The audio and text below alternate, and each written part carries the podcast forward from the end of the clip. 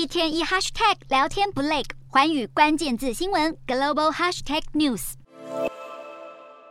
反动员抗议行动在俄罗斯境内遍地爆发，当局调动大批警力逮捕任何反对参战的示威者。另外，还有许多适龄入伍男性拼命往邻国逃难，就连俄国南方的蒙古，在短短几天内就有超过三千名俄国人入境。眼看反动员声浪越演越烈，总统普丁再出狠招，又签署了一项法案，对动员时期与战时的逃兵判处最高十年有期徒刑，对向敌军投降者判处最高十五年徒刑，而基于道德或宗教原因拒绝服兵役者，也将面临长达三年的徒刑。不过，即便面临牢狱之灾，还是阻断不了意难逃亡潮。另一方面，乌克兰东部四个亲俄分离地入俄公投持续进行着，而正在参加联合国大会的俄罗斯外交部长拉夫罗夫，不止无视西方对于公投行动的谴责，甚至已经开始为这些地区做更进一步的盘算。俄罗斯国会可能会在未来的几天内就会确认是否兼并俄军自二月份以来凭借武力占领而来的乌东领土，以合理化侵略以及动员令。这恐怕会让乌俄战争以及西方阵营与俄罗斯间的抗衡全面升级。